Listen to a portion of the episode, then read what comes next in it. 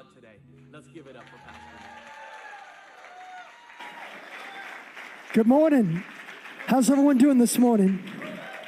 Well, I'm excited to be here. As you heard, I'm from Texas, actually originally from Seattle area. Me and my wife grew up here our entire life, and a few years ago, we made the journey to uh, Texas through some different means and directions the Lord was giving us. And uh, as you heard, uh, me and Matt have been, um, Pastor Matt, have been friends for uh, I think it's 20, 23, 24 years. It's been amazing. Um, I'm not sure if that was a subliminal message from uh, Pastor Matt that he's been in the doghouse for a long time, or that was just a creative imagery that they can get for the video this morning. But uh, we, we can just be praying for Pastor Matt and pa- Pastor Kim for their marriage and uh, just that God would continue to bless them and help do great things in life. So, um, well, I, this morning I, I, just considered honor and privilege of being here. I saw so many people I've known and seen over the years from different churches, different communities here in the area. It's amazing that uh, Pastor Matt and Kim heard the Lord and he obeyed, they obeyed God. That one year ago they made the decision to plant a church in the middle of what was happening all over the world, and churches were shut down, and churches were many times not sure what we were going to do. And so, can you just do, do this real quick? Would you just celebrate Pastor Matt and Kim and just for their faithfulness to honor the Lord and do what God put in their hearts to do? I think one of the greatest things that you as a church family can do is um, just continually get behind your pastors, not only just through loving them and serving them, but to consistently pray for them to just do everything God does. I think in a generation and time, what we need more than anything is we need courageous, bold spiritual leaders.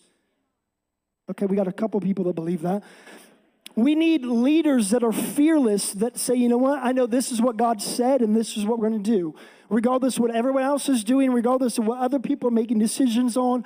As Joshua said it this way He says, As for me and my house, we're going to serve the Lord. And I love that this house is planted here in this territory, in this region, in the Pacific Northwest, which has seen a lot of darkness, a lot of chaos, a lot of, a lot of craziness over the last uh, last seasons, but you've made the decision to say, you know what? We're going to be a bold and bright light for Jesus Christ in this territory. And so I applaud you this morning for doing that. For uh, we, we need some, some people here in the Northwest that will hold the fort down, that will bring the kingdom of God everywhere they go. Not everyone's moving to Texas, despite what many of our friends believe. Um, people say, well, is it better in Texas? Well, I, I, don't know. I know this is it's best for you to just hear God and do whatever God tells you to do. So if that's to be planted here, then you be planted here. If that's to go to, to a different country or some other place, you just want to obey the Lord. And so I just applaud you for celebrating and doing what God asked you to do in this season. So this morning, this is what I'm going to do. Uh, it may be a little bit different for some of you, some of you that are familiar with church or been going to church for a while. Um, I felt like God just put a few things in my heart that I wanted to share with you. And so this morning, I'm going to preach from a passage that may be familiar from some of you, um, but this is what I'm going to do before I jump into uh, my notes. I'm trying to open my iPad. This is my wife's iPad, and so sometimes it decides it doesn't like me, even though we have the exact same password. Um, but this is what I'm going to do. I'm going to just share a few things that I felt like God put in my heart specifically for this church, and then I want to jump into the message. This is what I want to encourage you as a church body with this thought.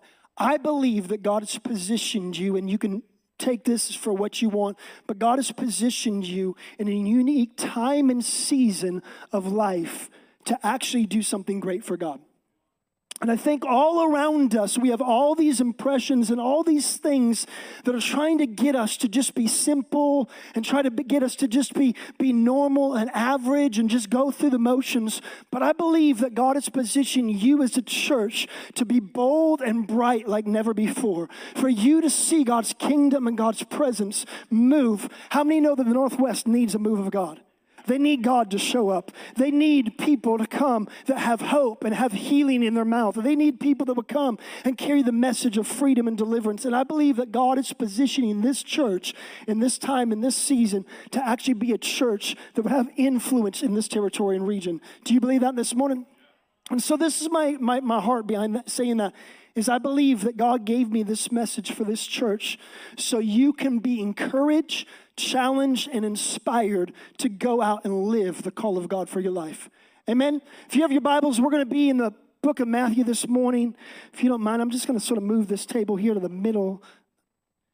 In fact, can I move it down here to the ground? I don't know if that works for the cameras or not. Awesome. That's great. Thank you so much.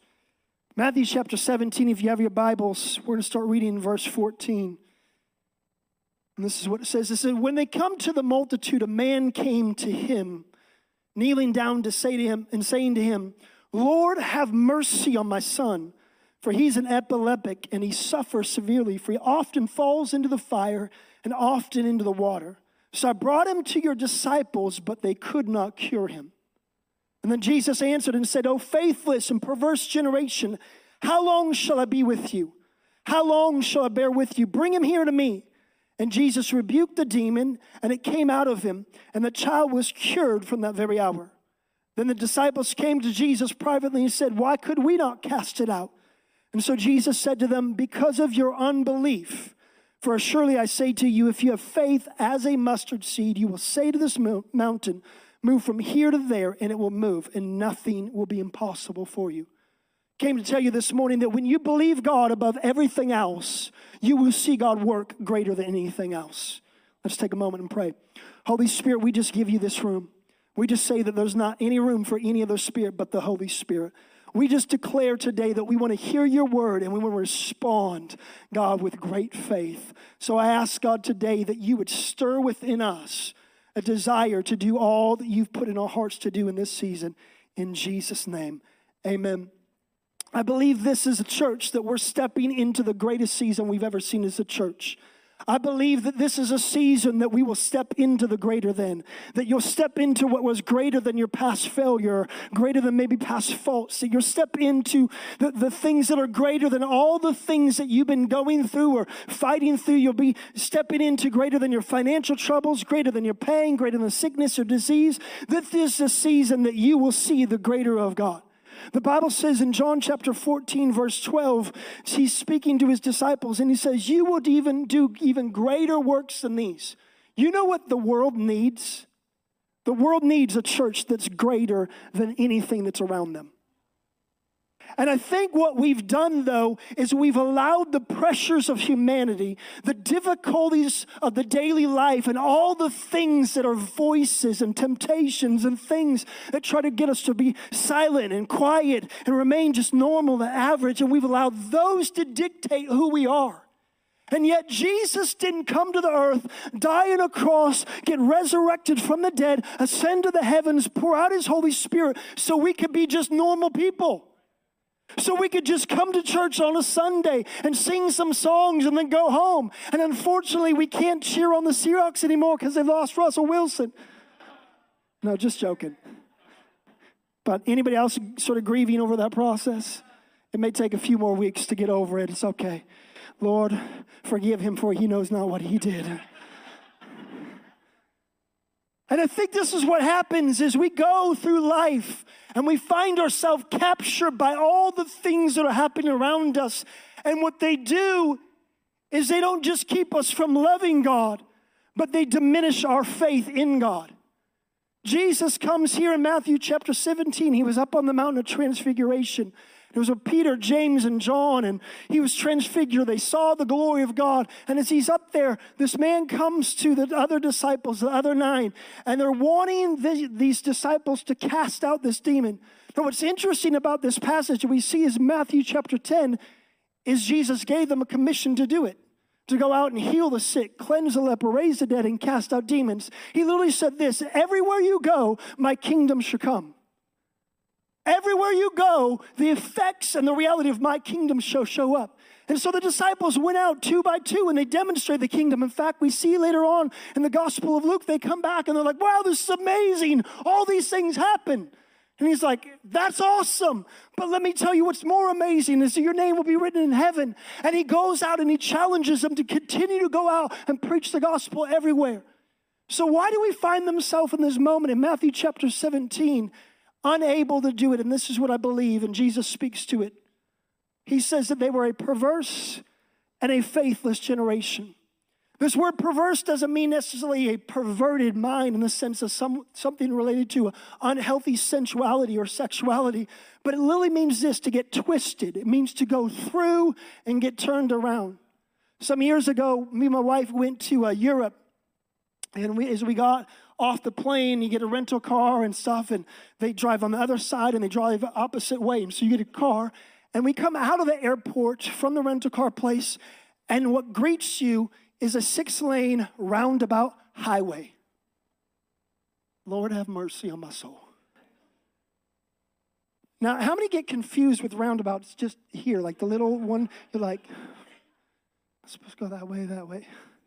So just imagine you get in the car and you got six lanes going from zero to 85 miles an hour on a roundabout highway, driving on the opposite side of the road that I'm used to, going the opposite direction. And this is sort of what it looks like. I know my destination's over there, and I'm like, I didn't make it. Ah, I try to get over one more lane. Ah, there's my exit. What happens is you go through things in life and they get you all twisted and disoriented, and they get you discouraged, and they get you disappointed and a perverse people become a faceless people. I believe that there's many people in this room, and you've gone through things, not just the last two years, but you've gone through things, and they got you a little disoriented. They got you a little confused. They left you disappointed. They left you filled with heartache. And you're not even really sure what you really believe anymore. Remember, some years ago, I went to uh, the dentist. I've been the dentist since then, but some years ago, I went. I just want to tell everybody, like, man, I went to the dentist. This maybe 12 plus years ago. and I was there, laying back in the chair. Right, they're gonna fill a cavity or put a filling in, and so I'm there, and they lay you back. They put this, you know, thing in your mouth, and your mouth's wide open, ah, you know, and they got the, the, the gas mask on there, help you fall asleep and stuff, getting you all prepared. And uh, all of a sudden, my body starts having this weird reaction where all of a sudden I feel like in about two seconds, I'm going to be in heaven. Like, I'm here today, gone tomorrow. Like, just gone. And the only thing is this what makes it more difficult is I can't communicate. So the lady comes back to check on me briefly, and she's like, How are you doing, sir? And I'm like, I'm trying to get words out, trying to communicate how I feel overwhelmed, feel like I'm gonna pass out, feel like I'm gonna die. And so finally I pass out. They come back, see me passed out. And as I come to, all I can say, don't ever do that again. What happened is I had a bad experience, and so it took me some years to want to go back to the dentist. And I made a decision from that moment on, I no longer was going to believe in the dentist. I know it sounds crazy, but this is how life happens. Is we have bad experiences and so we stop believing. So nobody in this room would say you don't believe in God, you just don't believe that he's good anymore or you don't believe he's going to do a miracle in your life, or he doesn't believe he's going to be a provider. You believe it mentally, but you don't really believe it in your heart. Why? Because you've gone through some things and you got all twisted and disoriented and confused and frustrated and overwhelmed. And you come to this place where you're like, I don't know if I really believe. So, what I want to say is we talk about having faith. Faith is not a few things. Faith, first of all, is not an emotion or a feeling yet it will move you. Faith is not simply a mental agreement to a set belief system or set list of truths. Faith is not a relinquishment of all things to this sovereignty of God. Whatever happens, happens. And faith is not simply believing for only our wants, hopes, dreams, and wishes, getting a nicer house, better car. Faith is this faith is putting my trust in what will exist forever. Heaven and earth will pass away, but God's word will abide forever. Faith is putting my absolute confidence and trust in what he has said. Jesus uses this term most often when he's talking about faith and a person being faithless, and he says they had little faith or small faith. Anybody ever lose their keys before? It's probably almost everyone in this room, right? So you go and you have a place you put your keys every single time, right? Your spouse knows you put your keys there every single time, and then you go and look for them the next day and they're not there.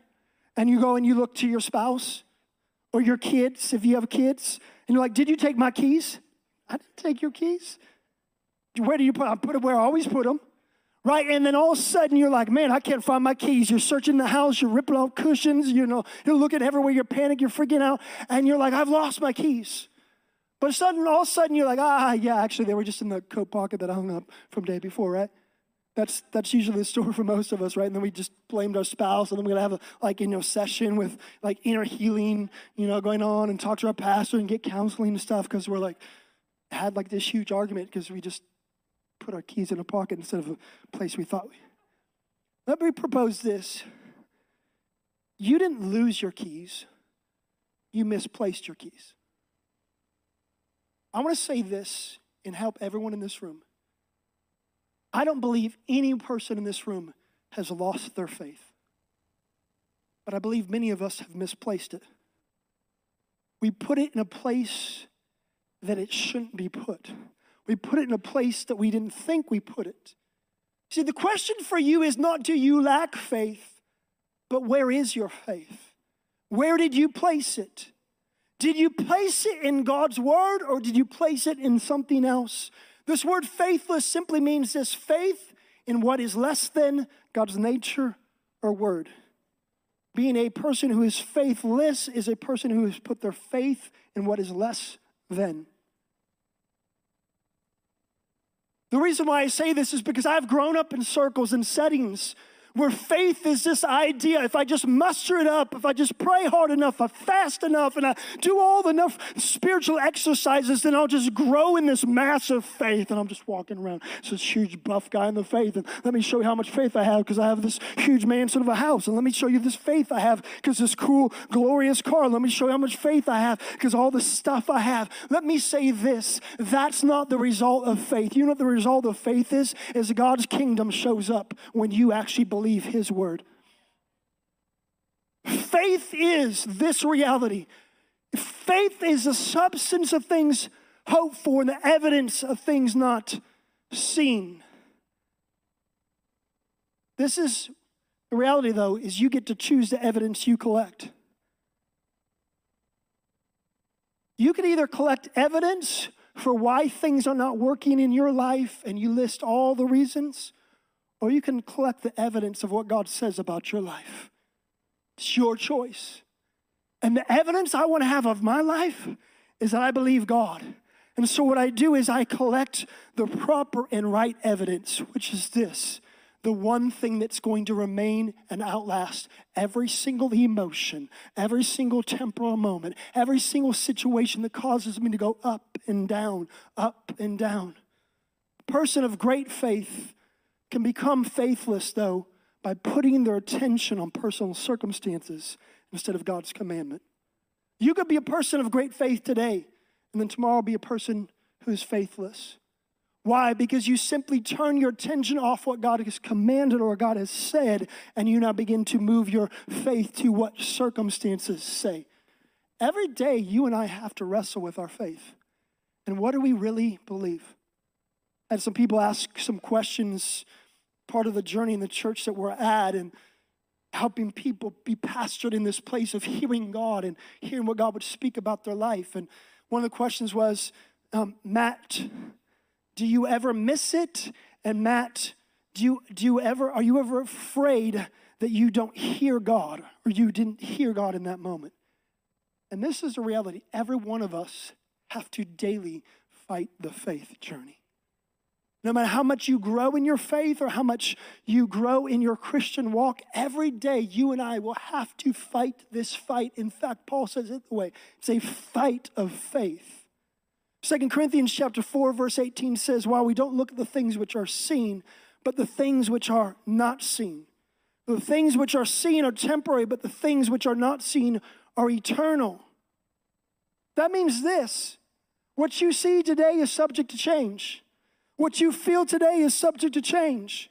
And if we guide and move and live and make decisions based upon what we feel and what we see, those things are temporary and passing away. But if I make my decisions based upon what is unseen, unchanging, unending, the one who is all knowing, who understands my beginning from my end, and I put my trust and my confidence in him, you know what happens? Is my life isn't like a roller coaster. My life is going from glory to glory, it goes from faith to faith. So, what does it look like to have great faith or a faith in something that is greater than? We see in Matthew chapter 8, starting in verse 8, talking about a man who is referred to as a centurion soldier. He comes and he says, Lord, I'm not worthy that you would come under my roof. His, his, his daughter's sick or his servant's sick. He says, But only speak a word, and my servant will be healed.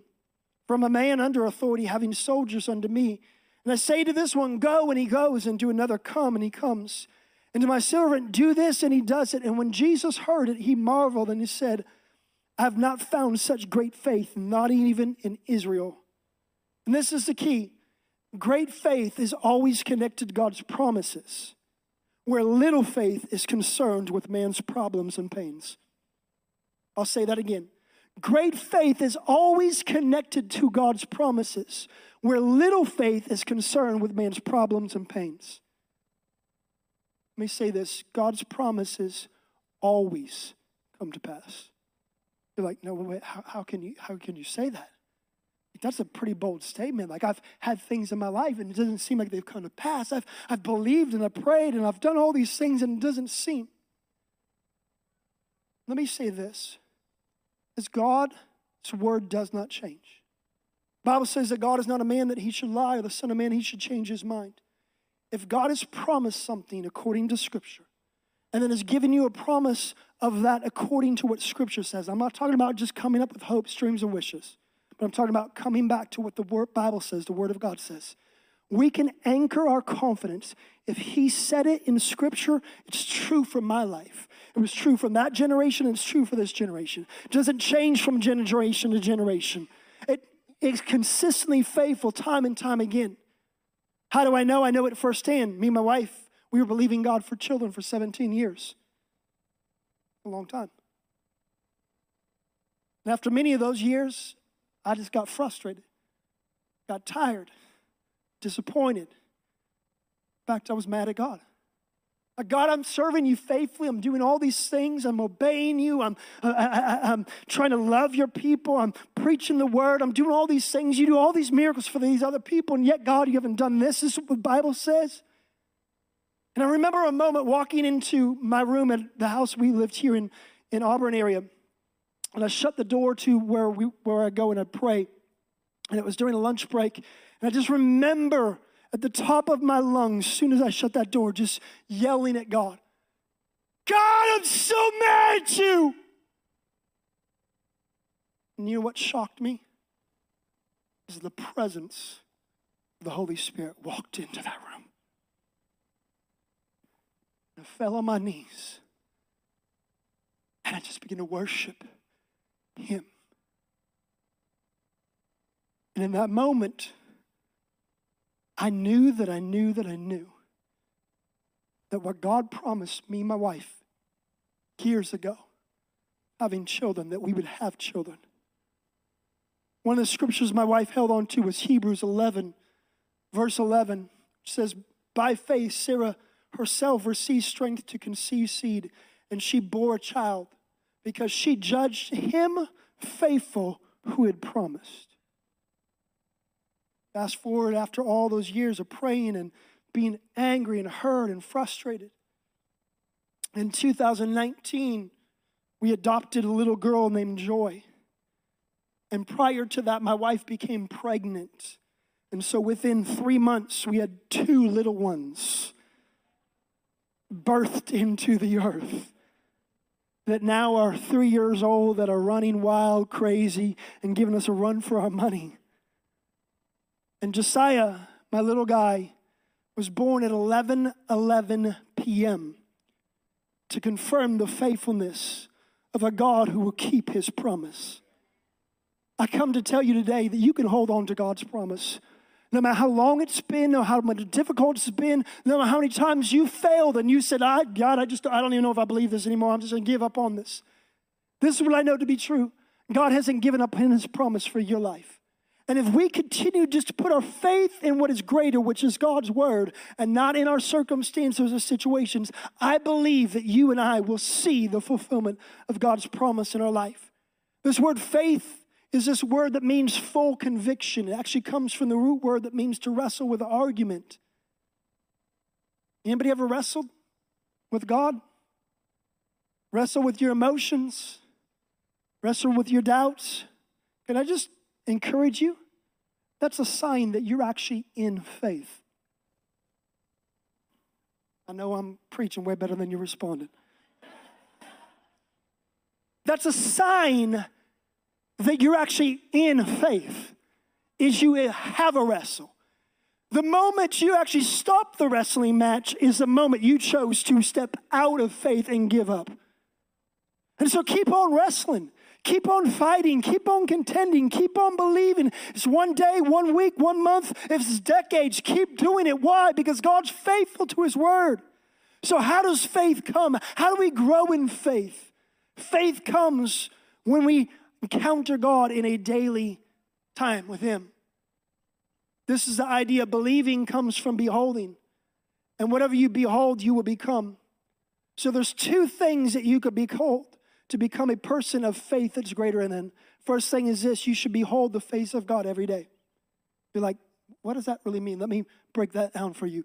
Second Corinthians chapter 3, verse 18 says this, but we uh, but we all, with an unveiled face, beholding as in the mirror the glory of the Lord, are being transformed into the same image from glory to glory, just as the Spirit of the Lord. Beholding God's face simply means this getting in God's presence every day and gazing upon Him. It can simply be turning on a worship song and just adoring Him. Because whatever you set your attention on, your affection will go towards.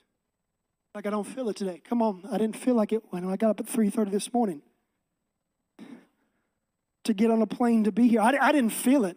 In fact, I wanted to hit the snooze button, but I knew if I hit the snooze button, I'd miss getting to the airport, and then I'd get, miss getting on the plane. I'd miss being here. So I, I had to tell my body to shut up. Body, shut up. You're not in control. Man of God, rise up. And sometimes that's what we do in the process of faith is we do what we don't feel like because we recognize when I see him, I become like him. And the more I become like him is the more I live like him in the earth. And you know what the world needs? The world needs people that have faith. I'm just going to take a just a little stop there, pause there for a moment. You know what our world needs? Our nation needs, our government needs. You know what countries need right now? They need spiritual leadership. People that are not afraid to make the bold decision. People that are not afraid to make the righteous decision concerning things. You know what your neighbor needs? They need you to be a spiritual leader. They need you to be a person of faith. You know what your coworker needs? Is needs you to be a person of faith. When you show up, even though you don't want to be there and your boss is a jerk, you show up and you're disciplined and you do the righteous thing and the right thing and you live right before God. And you know what happens is your faith causes other people to be impacted. Your faith causes other people to change and transform. And it all starts with simply every day beholding Him. The more I look at him, is the more I become like him. Say this Pastor Matt and Kim are amazing people, amazing leaders. But if you following God looks like simply you following them, you will just be a, another product of Matt and Kim. You know what you should be looking at? The one that's greater one that's higher, the one that's more perfected. Any other man that you look at as the object of what it looks like to live the Christian life fails into comparison of encountering him who's the perfect one who's unlimited in all that he can and desires to do. What we must do is be a people that daily look at the face of God through worship and prayer. Second thing that we need to behold is we need to behold or grab a hold of the Word of God. There's a story about a woman with the issue of blood, and the Bible says that this woman came after 12 years of having this, this flow of blood, this 12 years of this infirmity in her life. And she went to doctor after doctor, and she didn't get better. In fact, the Bible says that she spent all she had on these doctors, and she got worse.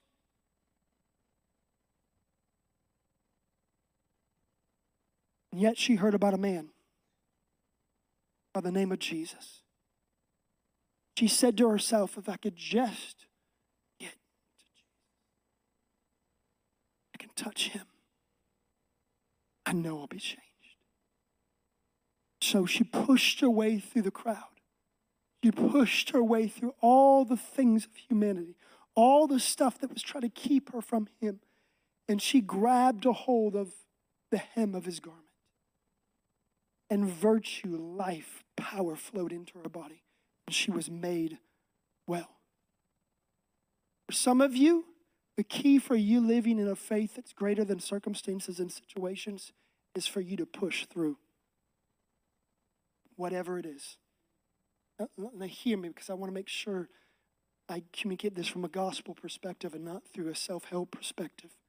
I'm not talking about just suck it up and overcome it. Just be a better person. Just deal with it. Life just stinks sometimes. No, I'm talking about pushing through all the noise, all the stuff, all the distractions, because you have one aim, one focus. I got to get to Him. And if that's my aim, if that's my focus, if that's my desire, you know what happens? Is I'm not reaching for just another experience, but I'm reaching for the one who has the keys to eternal life. I'm reaching for the one who has the words of life. All these disciples were leaving, and, and, and, and, Jesus looks at them. Peter's like, Hey, you know, like, man, all these people are leaving. And he's like, Are you going to leave also? And he goes, Where else are we going to go? Who else has the words of life? When we recognize that Jesus is the one that has all the words of life, we will push through everything and anything just to get one moment with Him. One word from Him changes everything. And I think what happens is simply the distractions of life are the greatest hindrance to our faith. It's not the devil, it's not demons, it's not some other thing, it's not some dog that comes and pees in your yard and you want to kick that little thing out. Sorry for those little dogs that come in in your yards. Sorry, I just had a moment. Just, had, just I'm getting healed still. It's one word, one whisper from him.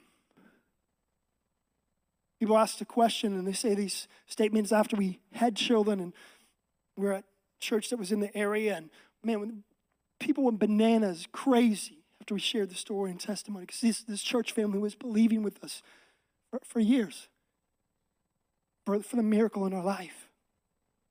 And we had questions and comments and statements of like, man, this is what people said. They said to this, you have such great faith.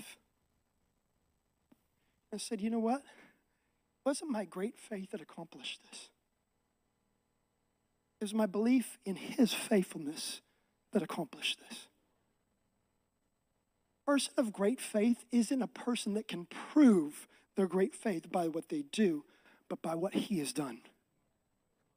And when we recognize it's about God's faithfulness to his word and not my faithfulness to doing something, we will stop striving and pushing to try to make something happen. But I will strive and push to simply do as the Bible says, enter into his rest. When I live in the place or the position of rest before God, that all of his words are true and every other word is a lie, I can have confidence in this that God will do what he said he will do. And this woman, when she grabbed a hold of the hem of the garment, which represented the word of God, these tassels that were on the priests and tassels on people that when they would go to pray in the, the Hebrew culture that go to pray, these 16 and 13 knots on these tassels, which represented the 613 laws in the Word of God. What she was saying is this my only hope is if I can get a hold of the promise of God. Your only hope is not another service. Please come on Sundays, come anytime doors are open, party small group. But that's not your hope, that's not your lifeline. My only hope isn't another great moment, but my hope is if I can hold on to God's word. Second thing people said about us is like, wow, it happened because you're just such faithful people. God was just so proud. You guys just held on for so long. And man, you're just you've done so many great works for the kingdom, and you've just done so many. Like God doesn't reward us because we've done so many great things for us. Let's be honest. None of us have done enough good works that Jesus is like, oh yeah, you're just a really good person. You've done 101 good works today. Now I'm gonna pull the slot lever of heaven and I'm gonna pour out my blessing on you. But this is what we believe. And yet the reality is contrary to that. God is faithful not to man, but God is faithful to his word. Isaiah 55 says this So shall my word go from my mouth, and it shall not return to me void, but it shall accomplish what I please, and it shall prosper in the thing which I sent it. John 11 40 says this Did I not tell you if you would simply believe, you would see the glory of God? See, faith is not ignoring facts and feelings. Got to stop there. I know we, we, we, if we've been in church culture, we've heard this. Well, if you're just in faith, don't do. If you're in faith, don't do and don't confess and don't claim. I love what the Bible says. The Bible says this if you have sin, confess it to one another.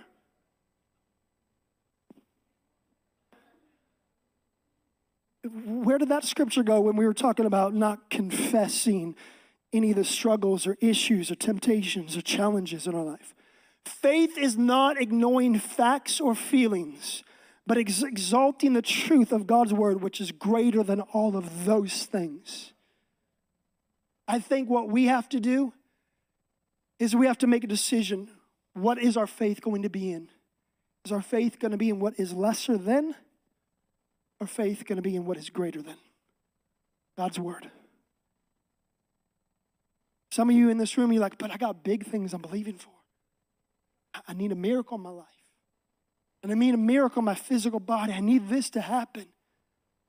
And so, what we think is we have to grow our faith. What's interesting about Scripture is a couple references about faith that get misquoted, misrepresented come from this passage talking about faith as a mustard seed. And most people say it's faith like a mustard seed or faith like a mustard seed, and they reference the size of a mustard seed being small. They, they, they talk about how you have to grow your faith. But let me just say this it says faith as a mustard seed. It's giving a comparison as faith and a mustard seed. It's not comparing size, it's actually comparing the quality that when you take a mustard seed and you plant it in the ground, according to scripture, it becomes the largest of all seed bearing plants in the garden. This is the idea of faith that when you plant it in the Word of God, it will continue to grow and it will always produce fruit in every single season. Psalm chapter 1 says this You're like a man planted by the streams of living water, will bear fruit in all seasons. And in any seasons, you will never wither and you'll never perish. Why? Because when your faith is in the Word of God, the Word of God always produces fruit in your life. You're like, but I got this big thing. I just got this huge thing, and it's just gigantic. I don't know if God can do it. And I, I know He can do it, but like, does He really want to do it? So what we do is we feel like I got to add a little extra to it. And so what we do is we add our spiritual components to our life, thinking those spiritual components are going to make sure somehow God now rewards my big or my grown faith with the result or answer. It's interesting, Jesus, when he comes, and he heals Peter's mother in law who has a fever. He just says, Get up to her. Yet he comes to Lazarus who'd been dead for days now. And he just says, Get up, Lazarus. No different. We didn't see Jesus out there shouting and yelling. Okay, come on, worship band, get it going. Get it going, worship band. I need a little bit more presence. I need a little bit more. Come on, come on, more of those drums. Get those drums going. Hallelujah. Hallelujah. Like he wasn't having to stir anything up to get a greater miracle to happen. He simply believed what the Father said, and he simply did it. So, raising a person from the dead was no different than healing a person who had a fever. It's the same faith that raised the dead was the same faith that healed the person who had a fever. This is what I think we think. Somehow our situation is different. And it requires something a little extra. How many love the movie Star Wars? The old school ones, grew up on those. There's a scene where uh, Luke Skywalker's crashed his X Wing into the bog. He's looking for Yoda, finds Yoda, and he wants to learn about the he wants to learn about the Force. He wants to become a Jedi. So he's in this place and he's standing on one hand, upside down, stacking rocks. Right? And all of a sudden the X-Wing goes into the ground, goes into the, the, the bog, goes into the water there. And he looks up and he's like, ah, we're never gonna get it out now. And Luke's and Yoda responds to him, and he's like, so certain on you. And he says, Master, moving stones is one thing. This is totally different. And Yoda says, no different, only different in your mind. You must unlearn what you've learned. And then Luke says, okay, I'll try. And then you're like, where was I? Man, that was preaching revelation. Thank you, George Lucas. You were getting caught up in the heavens. It says, no try, do or not do. There's no try. This is the challenge where many of us find ourselves. We're trying faith. I'll try believing the word of God. Ah, it's hard. Ah, it didn't work. I prayed four times and it didn't happen. And you fill in the blank, whatever your situation or equation is. And what we do is instead of just saying, I'm committed to believing God's word no matter what, we try one day and stop trying the next day. We try one day and then stop trying. Try four days and then stop trying. We try when we come on Sunday and then it's hard on Monday.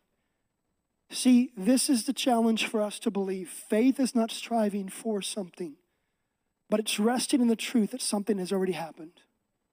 It's a complete trust in the finished work of Jesus on the cross. And when we believe that He has completed it, I don't add anything to it.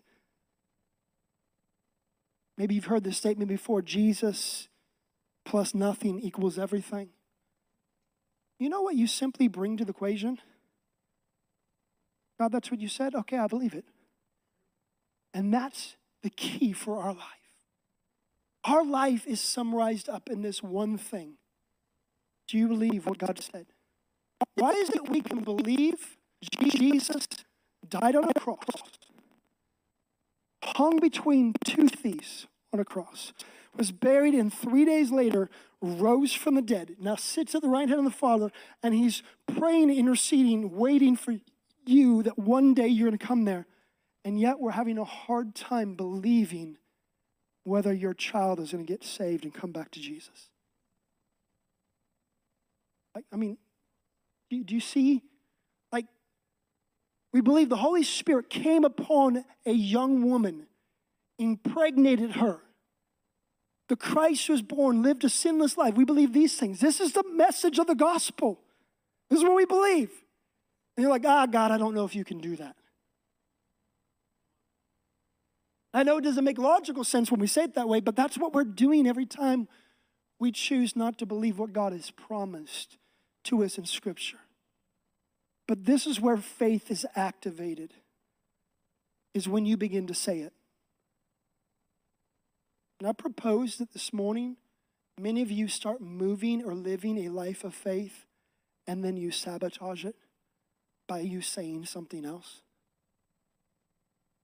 So you're walking out this faith journey, and then all of a sudden your ankle hurts. Like, ah, these bad things just always happen to me. Is, is that what you believe? I can never get a break in life. And so we start confessing something different that's contrary to what the Word of God has said about your life, and you're doing this back and forth motion. Jesus said to this because they were asking, why could they not do it? Why could they not produce the results of the kingdom? And he said, because of your unbelief, or could we say, because their faith in what was less than. It says, if you have faith as a mustard seed, take faith and plant it in the ground, you will say to this mountain, move from here to there, and it will move, and nothing will be impossible for you. One of the things we maybe have to settle in our heart Do we believe what this says? If you can say to this mountain, be removed, cast in the sea, and it will be done, and nothing will be impossible. Or do we just believe, you know, maybe certain things are possible? Because if we believe that, you know what we're doing? We're actually just believing in ourselves. We're not believing in God. Your saying invites God to start working. And He responds not to your wants, but He responds to His word. I want to end with this thought 2 Corinthians chapter 4, verse 13. Paul saying this to the church of Corinth, which was going through a difficult time, many divisions, conflicts. He says to them in 2 Corinthians chapter 4, verse 13, he says, And since we have the same spirit of faith, another way this can be translated, in sense, is since we all have the same common faith, according to what was written, I believe that, and therefore I spoke. We also believe, and therefore we speak. I believe the key for us to live a life in this season of a faith that is greater than maybe it was COVID in the last few years, but maybe in the next season it's something different. Maybe it was a difficulty in your marriage in the last season, but maybe in the next season it's going to be something different. It really doesn't matter what the difficulty is is if you believe that your faith is in the Word of God, you know what will come from your mouth? Is the Word of God. And God's Word, it doesn't return void. I've seen time and time again from things that seem small and insignificant.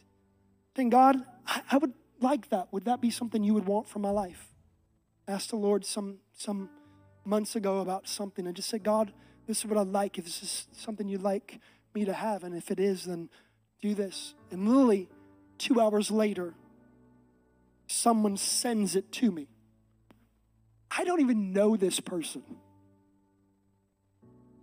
What am I saying?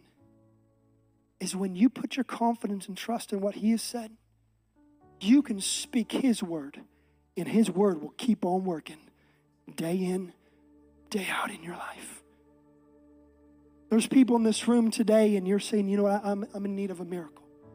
I'm in need of God's touch in my life. And I want to say this, and I don't want to diminish anyone's faith, or I don't want to make you feel like somehow what you're going through right now is small. But I want to say this that God, in His goodness, is allowing you to wrestle not to teach you something about wrestling, but to produce something through you through the wrestling. I have a place of faith in my heart and in my life because the 17 years we wrestled and believed God for children. There's people today that I know, doctors said you will never have children. One woman, you don't have the body parts to have a child.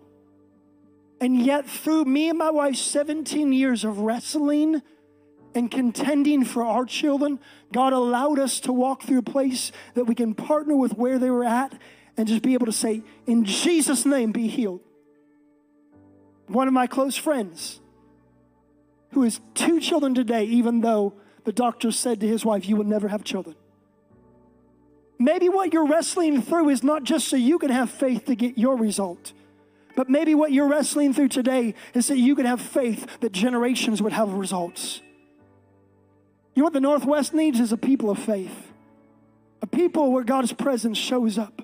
People that when you pray, God, God moves. Miracles happen, things change.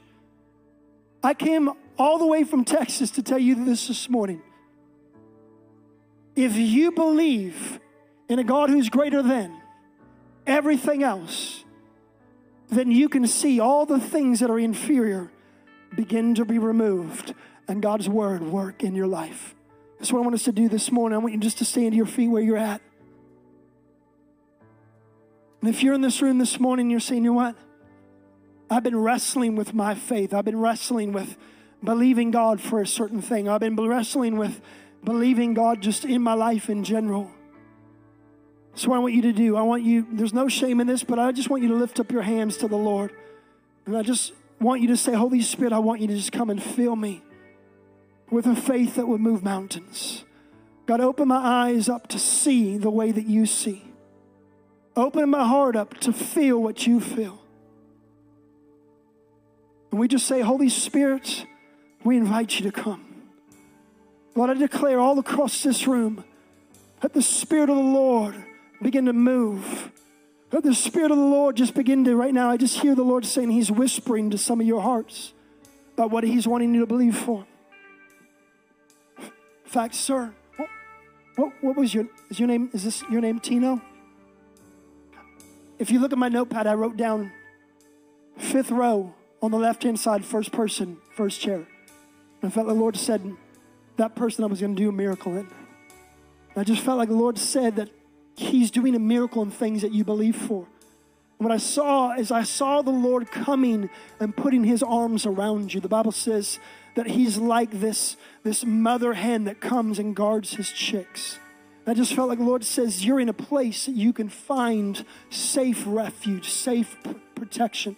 And then I heard the Lord saying, Tell him in this season what felt like a challenge and a pullback actually is something to propel him further. And I felt like the Lord says, I'm going to give you new ideas, new wisdom, and new insight to propel you forward in this next season. And the things that you felt challenged with, felt like the Lord says you've been challenged even with these, these decisions on what to what decisions do I make.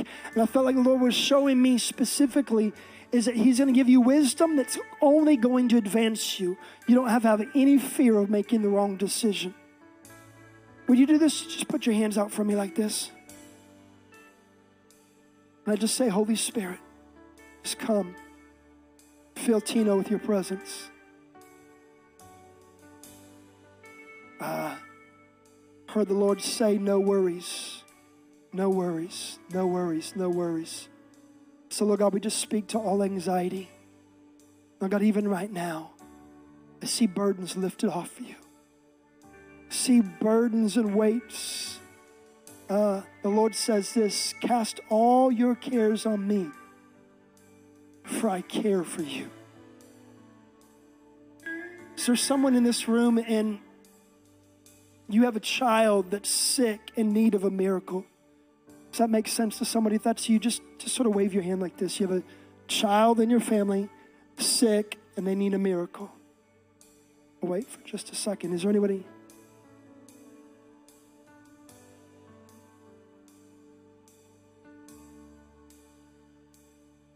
There's people in this room and God's healing you and touching your body. Someone here, and I wrote down they had a leg injury. And I just felt like God's going to heal somebody. If that's you, you know what you do? The greatest way to partner with the Lord in faith is just to say thank you. Just to say thank you. It's just a way of just opening our hearts wide to the Lord. Just saying, God, thank you. If you have any physical pain in your body, there's someone here and you have a disc that's injured right